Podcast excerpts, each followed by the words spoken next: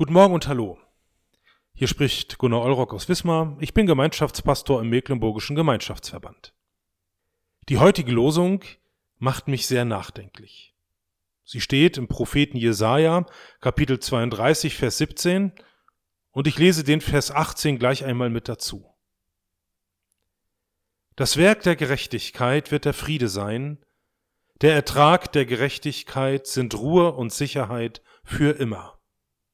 Mein Volk wird an einer Stätte des Friedens wohnen, in sicheren Wohnungen, an stillen und ruhigen Plätzen. Die Realität sieht anders aus.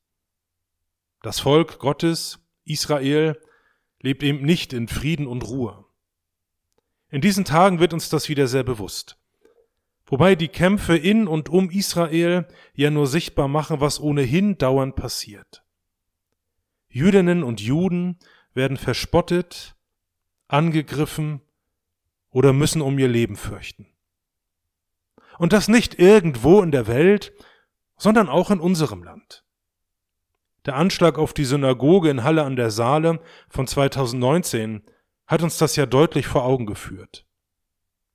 Oder auch in diesen Tagen, wenn wir in Berlin Häuser, in denen jüdische Menschen leben, mit Davidsternen gekennzeichnet werden.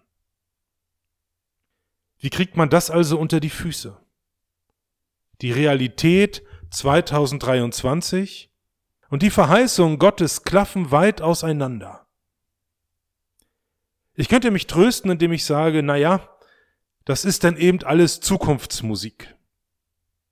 Die Gerechtigkeit, die hier kommen soll und der Frieden, das wird mal irgendwann in der Zukunft sein. Aber nur wenige Verse vorher schreibt Jesaja, dass das alles passieren wird, wenn der Geist Gottes aus der Höhe ausgegossen wird. Jesaja, aber auch die Propheten Hesekiel oder Joel erwarten, dass Gottes Geist in der Zukunft auf sein Volk ausgegossen wird. Und was für diese Propheten Zukunft war, ist in Jesus Christus Wirklichkeit geworden, wenn er denen, die an ihn glauben, den Heiligen Geist verspricht. So gesehen leben wir also in einer Zwischenzeit.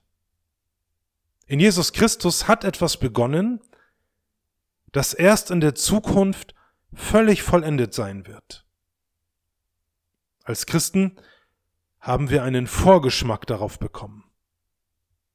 Aber nicht, damit wir uns über andere erheben könnten oder prahlen, sondern eher als eine Art Verpflichtung uns einzusetzen für Gerechtigkeit und Frieden in der Welt.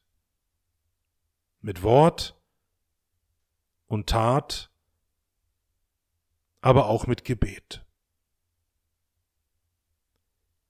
Du großer, heiliger Gott, es schmerzt uns, wenn wir sehen, wie wenig wir in der Lage sind, Frieden zu halten.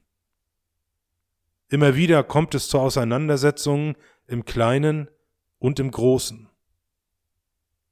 Wir bitten dich in diesen Tagen um Frieden für Israel, aber auch für alle anderen Menschen, die Krieg und Terror erleiden müssen, ganz egal welcher Nationalität. Und im Bewusstsein, dass unser menschlicher Frieden immer nur vorläufig ist, bitten wir, o Herr, dass du wiederkommst, wie du es verheißen hast, um dein Reich von Gerechtigkeit und Frieden und Ruhe und Sicherheit aufzurichten in Ewigkeit. Amen.